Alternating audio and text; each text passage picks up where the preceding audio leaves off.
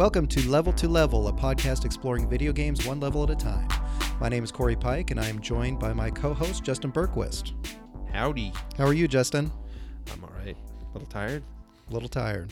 But we're going to get through it. We're going to work through it together. Oh, good. Good. So, just a reminder what we do here is we choose a video game, and then every couple weeks, as we progress through the game, we meet here to discuss our thoughts, our reactions. For our first game, we are making our way through Playdead's puzzle platformer Limbo. In just a while, we're going to go ahead and uh, go through our next few checkpoints and talk about what we thought about it. But first, Justin. Yes. So, this, uh, a few weeks ago, but this is the first time we've had a chance to talk about it on the show, Nintendo has announced a new member of the Switch family. It's called the Switch Lite, um, and its focus is on handheld play. So, it's smaller and lighter. It cannot be docked. It has no removable Joy Cons, and it is at a lower price point of $200. You currently do not have a Switch, is that correct? I do not have a Switch. and So- I have been wanting to play that new Zelda. That well, I guess it's old Zelda at this point. But Uh, Breath of the Wild? yeah, Yeah, I, it's on my one. list as well. Yeah. So, do you find this product compelling? I do. Yeah, yeah. Well, no, not, not especially. We're doing a podcast. Like I look at video games a little, uh, a little more like, oh, well, you know, we could do a podcast on this. Um, although I feel like an open world game would definitely present its own challenges. Uh, yeah, I, I'm, I'm interested in it. Um, you know, I guess Christmas is approaching. So, a, a Switch Lite might be in your future. Yeah, maybe Santa. Do you have any problem that it's only handheld that you can't dock it? Would that be a problem for you? Oh, you know what? I, I know you you said that too, and I just realized that. Uh, not really. I mean, because like in my head, I feel like that, from everything I've understand, the Switch has got a lot of great indie games. And, you know, like we're playing Limbo, and that that seems like a great um, indie game that would be perfect on that. In fact, that's what you're playing on, right? That's how I'm playing it. Is on the Nintendo Switch. yeah, Switch. I played it on my iPad because even my iPad, I feel like is almost a great uh, handhold device. I mean, I've got the 12 point what 12.9 inch, so it's a little bit bigger than I think the Switch. But no, I'm I'm very interested in it, especially as indie games have kind of risen. Um, yeah, definitely interested. So they're putting out a, a new version of the regular Switch, and it has extra battery life that the previous edition does not have. So, would you want to get the light edition where it's only handheld, or would you want to get the? How, The- what's the price difference? I think it's a hundred dollars. I mean, I don't think so. Like, I mean, like, um, I mean, I guess it'd be nice to dock. Who knows, you know? But um, I don't know. Like, I, I, I don't think that if I was okay with just playing it handheld, then I wouldn't care about it uh, the extra battery life because I don't think I'd be sitting there playing it for six hours straight, right? I mean, how long does a battery last now? Uh, depends on the game. I I have I have never run the battery down, but I'm usually not playing in handheld mode long enough to drain the battery. I usually I play it docked almost primarily. Every once in a while, I'll take it on the road, um, but I'm rarely ever playing long enough that I have to worry about the battery life. Mm, yeah, yeah, yeah. I mean, that's that's kind of how I. It, it seems harder and harder for me to sit down and play a video game for. Well, I don't know. Grand Theft Auto, I ended up playing quite a bit of, uh, but it's longer than an hour. You know, I'll do the multiplayer games with my buddies. Like we'll do Sea of Thieves or Ghost Recon, and uh, you know we'll play play for three four hours. But single player games, you know, it's a little more difficult. Well, when the holidays come by, we'll have to follow up and see if uh, see if Justin Berquist has a new Switch. Oh, like a That's a they wait in bated breath. level to level follow up. All right, so now that that's out of the way, Justin, you want to get started on our game? Sure. Okay, so as we move into the plot synopsis, this is a warning that there will be spoilers ahead. Having been cocooned in the spider's lair, you break free but remain bound in his webs. As you hop away, you navigate a series of obstacles only to find the spider is still following you. Narrowly outrunning it, you tumble down a hill, breaking you free from the webbing. You then come across the remains of a person. After navigating your way across a ravine while balancing on a series of trees, you come across a contraption made to look like the legs of the giant spider. You have found that these people that you have discovered are attempting to impede your progress by setting up a series of booby traps. Thwarting their attempts, you make your way deeper into the wood, but creeping upon you again is the giant spider. You must trigger a boulder that knocks the spider into a pit from which it may or may not return. So, Justin, what do you think about these uh, checkpoints? I enjoyed them. Yeah, I mean, uh, y y kind of the end of the spider here at the uh, end of this little uh, collection of checkpoints we've been working on. It seems the spider is kind of bookending all these little things that happen. I like that the there's slowly becoming more and more complexity in each one of the obstacles that you face. Mm-hmm. So we started off just jumping over a box and climbing up a rope and things like that, and now we're actually moving into um, some more complicated obstacles that we have to that we have to face. Yeah, I mean, at first you're in the web, right, and then you have to kind of swing back and forth to to break out, and you're still cocooned, so you're hopping around, and uh, that was a little annoying for me because I mean, obviously you can't do much other than just jump. So it was a little while, and then uh, I'm trying to remember. I think this you break the, the spider's chasing you, right, when you're on that boulder. Yes. Yeah, that was a little harrowing. Every time I see those legs of the spider kind of show itself, it just creeps me out. We talked about this last time where just the way the the spider moves so kind of naturally and and that stark black and white just freaks me out. Well, like it's I really feel like it's segmented legs that really creep me out. But you in the game, you really never see the I don't know what you'd call it, the abdomen or the body of the spider. You just see the legs and kind of this bulbous thing. Like you don't see a face, you know? And that's kind of what I noticed too. I mean, you see our character's eyes, right? I mean, who we're playing, the little boy. And then uh, uh you know, we run into those uh, they look like older older young men with the spears that are trying to like take you out too, and they don't have eyes. Also, they're they're just kind of blank spaces like in their face, just just darkness, um, which was kind of interesting. I really like the the that contraption that they have set up. Um, it, it seems like it's going to be a bigger obstacle. It is because all you do is you move past it, and then you can um, you can uh, you can move that lever to kind of move that leg up and down. But there's no real obstacle. There's no real threat there. Oh, did you actually when you snuck past, you know, the arm or the uh, what would you call it, the segmented leg of the spider? Could you actually play with it after the guy ran away? Is You're what you talking about you're talking about the contraption. Yeah. Yeah. Oh, you could. So I, what- see, I didn't even try that. So what happens is you move it, it it kind of it moves itself up and you walk past it. Right. And there's a little lever there. Right. And you can you can manipulate the lever to move that leg up and down. Uh, all right. I Yeah. mean, but you, yeah, there's not really much other than just moving it up and down. Besides which- moving it up and down, there there's not much to it. So I found it kind of interesting that it's uh it's not really an obstacle. It's just something that they put in the world. Um, I think it's to kind of introduce these these people that you come across. yeah. Well, and I noticed too, um, if you walk up to that, um, I don't know what you would call it, facade leg or that the phony leg, um, and it hits you, like I don't, I'm not sure if it can kill you because I think it n- just knocks you back and you fly back, which is kind of surprising because is the first time you can actually, you know, I guess get hurt but not die, you know, because this is like a one hit game, right? Like the spider, there's no hitting you and you lose a little bit of health. It's spiders like spears you, or you know, you get uh, in the bear trap, get crushed, or you fall down a hole and just die. But it it knocks you back, and then you fly back and you land down, kind of shake yourself off and get back up, which is I don't know different at least so far in the game. One interesting thing about it is a lot of times you have to die in order to proceed. Hmm. Like it's not readily apparent.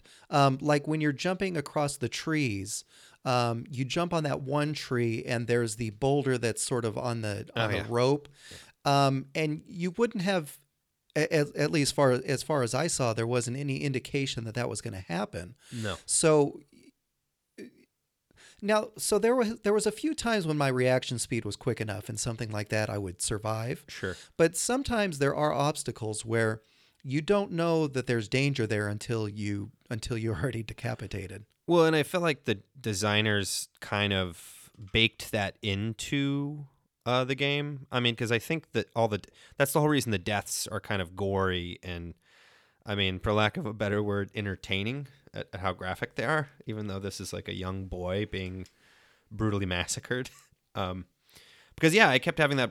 I, I think I died in the boulder, um, and I, I've already played the game once, so I technically should have probably known about it. Um, but then also, I had a problem with the part where you get to. They've got this little fort kind of set up. There's these two platforms and like a gap in between them, and basically, uh, there's like a rope with a bear trap that kind of slides down, and then you have to walk backwards so that it it goes past you. But then there's another one coming from the other angle, and you have to walk forward after the first one passes. And I I, I died probably three times doing that. It was just tricky getting the timing right. So I really think they they knew and they were like assumed people would die a lot. And so it's like, all right, well, they'll figure it out slowly. So we'll make the deaths look entertaining. Well, sometimes you definitely have to die in order to move forward. Right. So as I'm playing it, what came to my mind is the brother and sister floating downriver, avoiding Robert Mitchum in The Night of the Hunter. Mm. So you've got these two children that are are floating downriver, having escaped this maniac, and it just brings to mind like there's something about seeing a child in danger that I think brings out brings out the fear in us Mm. because I think we can put ourselves back in that in that mindset. Yeah. So like there's a lot of I, w- I was thinking about this and there's a lot of examples of this of uh, of sort of children in peril. Um, so for instance, uh, Hansel and Gretel. Oh yeah. So they are um, their parents abandon them in the woods and they are almost eaten by this evil witch. Also in the Grimm's fairy tales there's uh, Little Red Riding Hood.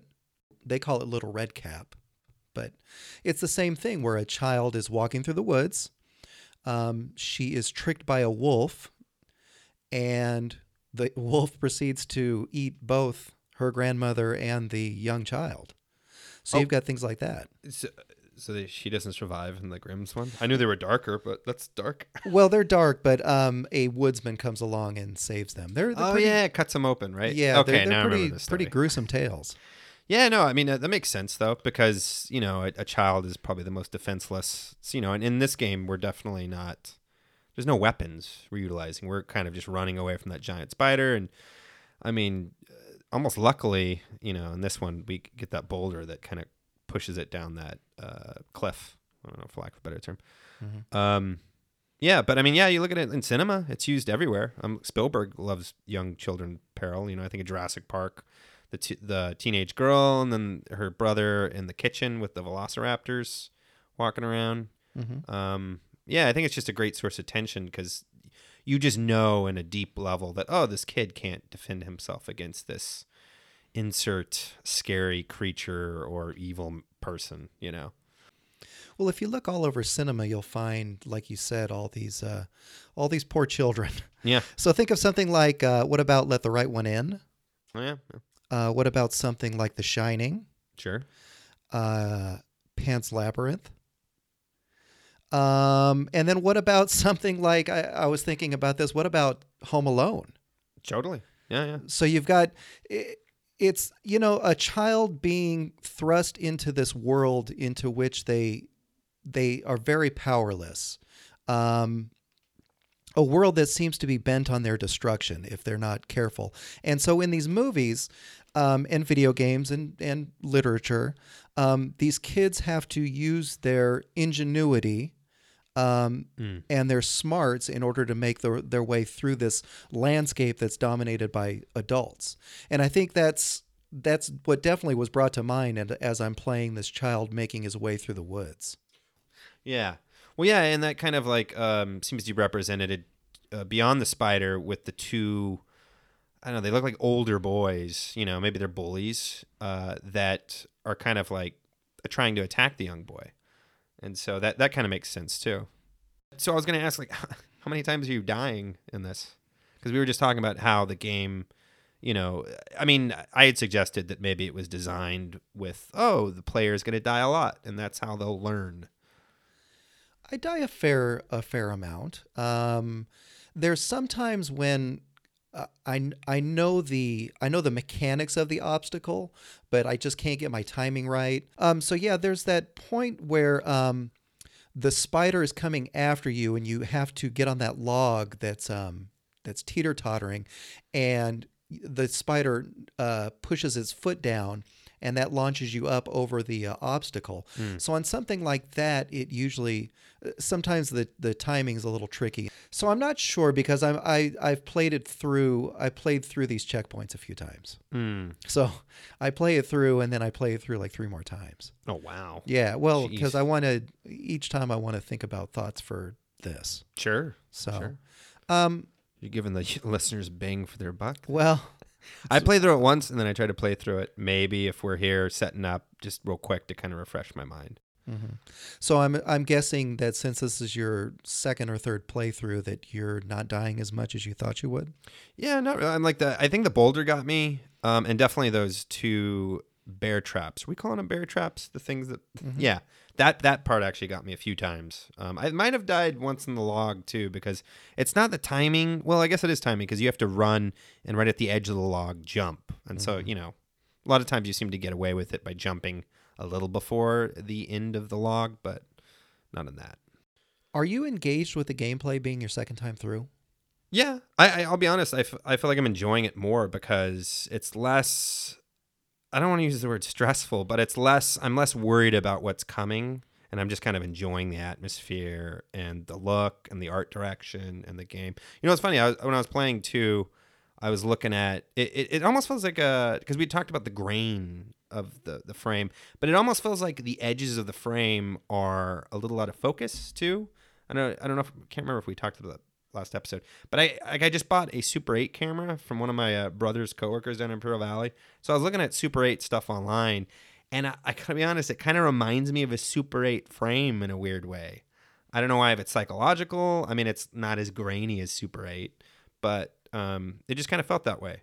Um, Well, it's got that little vignette around it that's kind of the Yeah, old, the old that's what it style film. yeah, You know, and it's kind of degraded a little bit, so Sure. the edges get a little. Uh, there's no hair though sticking out of the. Uh, there's no know, hair in the gate. no hair in the gate. Check the gate. Uh, oh yeah. So uh, one thing too, like, cause I, I I'm keeping in the back of my head because you know I'm a big theme guy. Um, so I noticed because one of there's a lot of theories on the the game, what it is, and you know we had talked about that this kid is probably in lim- limbo, you know, or there's other theories I guess out there. But I realized I was like, oh wait, the name of the the company that uh, like st- you know made the game is Playdead. So in my head, like maybe it's not as much of a mystery. um, yeah. So I just noticed that, and I was like, well, he's definitely in purgatory. So uh, you know, when I first started the game, you know, you're in the web, right? And uh, so I remember the previous episode when we chatted, you had talked about the uh, was it the go back Easter egg or what was like right at the beginning of the game? You can walk left and there's an Easter egg, which I you know actually this this run through I didn't notice any Easter eggs either. I don't know about you. Um, I know you played through it multiple times, so No, I didn't find it. you didn't find any? Okay. Yeah. So I was like, oh well, I wonder if I can walk all the way back. Um, right. I think we're starting the sixth checkpoint at the beginning of this. Um, walk all the way back to the beginning of the game, you know, um, and find that Easter egg, and then just walk back. And so I started to do that, and of course you start out in the web, and so I start hopping back, but I couldn't get over. I believe it was a rock in the way, and um, yeah, so I couldn't go back. But then it started to make me think about the fact that it seems like every video game you move from left to right, right? So I did a little research, and I mean, it makes sense to me that all right, it's a cultural type thing. Um, but then I started to think, like, wait, uh, Japanese, you know, I don't want to say games originated with Japanese, but like a lot of their video games also go from left to right. You know, Super Mario, right, being one uh, in my head one of the classic examples. But mangas are read from right to left, right? Mhm. And so, but then I realized, so as I did more research, I realized apparently um, Japanese, like the traditional way it's written in columns, I guess, uh, it's read from left to right. So it does seem to be maybe more of a cultural artifact. Um, and it kind of led me to, you know, I mean, in cinema, obviously, eh, left to right is normal, right? And anytime it seems like there's, they show something from right, to, somebody's walking from right to left, they're going the wrong way, or there's some sort of psychological effect, right? Because where you end up in the frame, like a lot of times, center framing is supposed to give an unnatural feeling. Although I've never understood that. Like Wes Anderson seems to like center frame a lot of his stuff, and it doesn't bother me. Um, but I don't know. It just it kind of made me think about how uh, left to right for a lot of people are culturally it, it, it makes sense, you know. And uh, apparently, there's even this thing I had researched called the SNARC effect, which apparently was some studies that uh, some neuroscientists did a long time ago, and apparently in our brains we like they were flashing numbers, and anytime it was a low number, we would tend to react quicker with our left hand than our right because in our brains, if there is like a row of numbers zero to nine, we naturally see it in our brains as zero to nine. I might be doing kind of this a little bit of a dis- disservice, but the idea was in our brains, if you the lower the number, the further left we see it in our heads, and that you know, so it, it does seem like a cultural artifact that's just in our brains. I, I don't know if there's been any studies done on you know other cultures where they read from right to left. I'd be curious what their video games look like and what direction they they go. Um, because you know, like uh, it, in Limbo, obviously you're moving left to right. Super Mario left to right, and it, it actually led me on an, another kind of uh, a rabbit hole where there's this great YouTube video online uh, where it basically described the opening screen of Super Mario and how it's designed to show you how to play the game. And you know, you start out, and the same way with Limbo, you're left side of the screen, implying that there's this vast part of the right of the screen that you should head towards. Just giving the impression, hey, you should head head right. Um, and also, like in at least in Mario, you know, it's not Limbo, but you start out on top of one of those bushes, um, and basically it shows you that hey, if you see these bushes further up ahead, you you're walking past them. You're not like you know you don't bump into them. Um, yeah, so I, I don't know. It was kind of interesting for me to kind of go down that rabbit hole. The article that you referenced before is Why Left is Less and Right is More Sometimes. And we'll put a link for that in the show notes. Yeah, that was the SNARC effect. So they'll explain it way better, I'm sure. Um, I actually wrote a paper um, on a German film called Run Lola Run. Mm. And in this film, uh, the female main character, she's running through this urban environment, but she's running right to left. So she's she's running opposite of the way that uh, that Germans or Western culture would read from left to right. Hmm. And so my theory of the paper was that this was the director talking about, you know, the hustle and bustle of our lives is kind of not what we're meant to be doing. This this urban landscape that we're running through, there's something incorrect about it. Hmm. So, you know, when you're in school, you um, you have to try to find many things to write about. And so that's what I came up for one of my papers. But it's a Run Lola Run, and I believe the uh, director is Tom Tykwer, T Y K W E R. Mm. So I think we need to talk about the spider. Yep, our old friend the spider is definitely chasing us through these chapters. Coming back to get you. He really is, um, haunting my dreams. Uh, but yeah, it's funny how like you're not really doing anything in this. Like you, you're the young boy with the pompadour is not setting traps, right? Happenstantially, he seems to end up with these devices that you know. There's a big boulder that we knock down, and the boulder rolls back, almost crushes you, but ends up knocking the spider off the cliff and down into, a, I guess, like a ravine, and one of the legs breaks off. I'm just wondering, Corey, do you think this is the uh, last time we see our friend the spider? Has he dem- has he died? I think as a representation of imminent danger, I think it would be very worthwhile to bring the spider back. Oh, he it definitely imbues my childhood fears, as you know. That's true. Yeah, he's a very effective boogeyman or boogie spider. Okay, I think that's a good place to wrap it up. So this has been our discussion of the next few chapters in Playdead's Limbo. What we're going to do is play through the next few checkpoints, and in a couple weeks, we're going to meet right back here to continue our discussion. We hope that you will play along and join us at that time. If you'd like to follow the show, we're at Level to Level Show.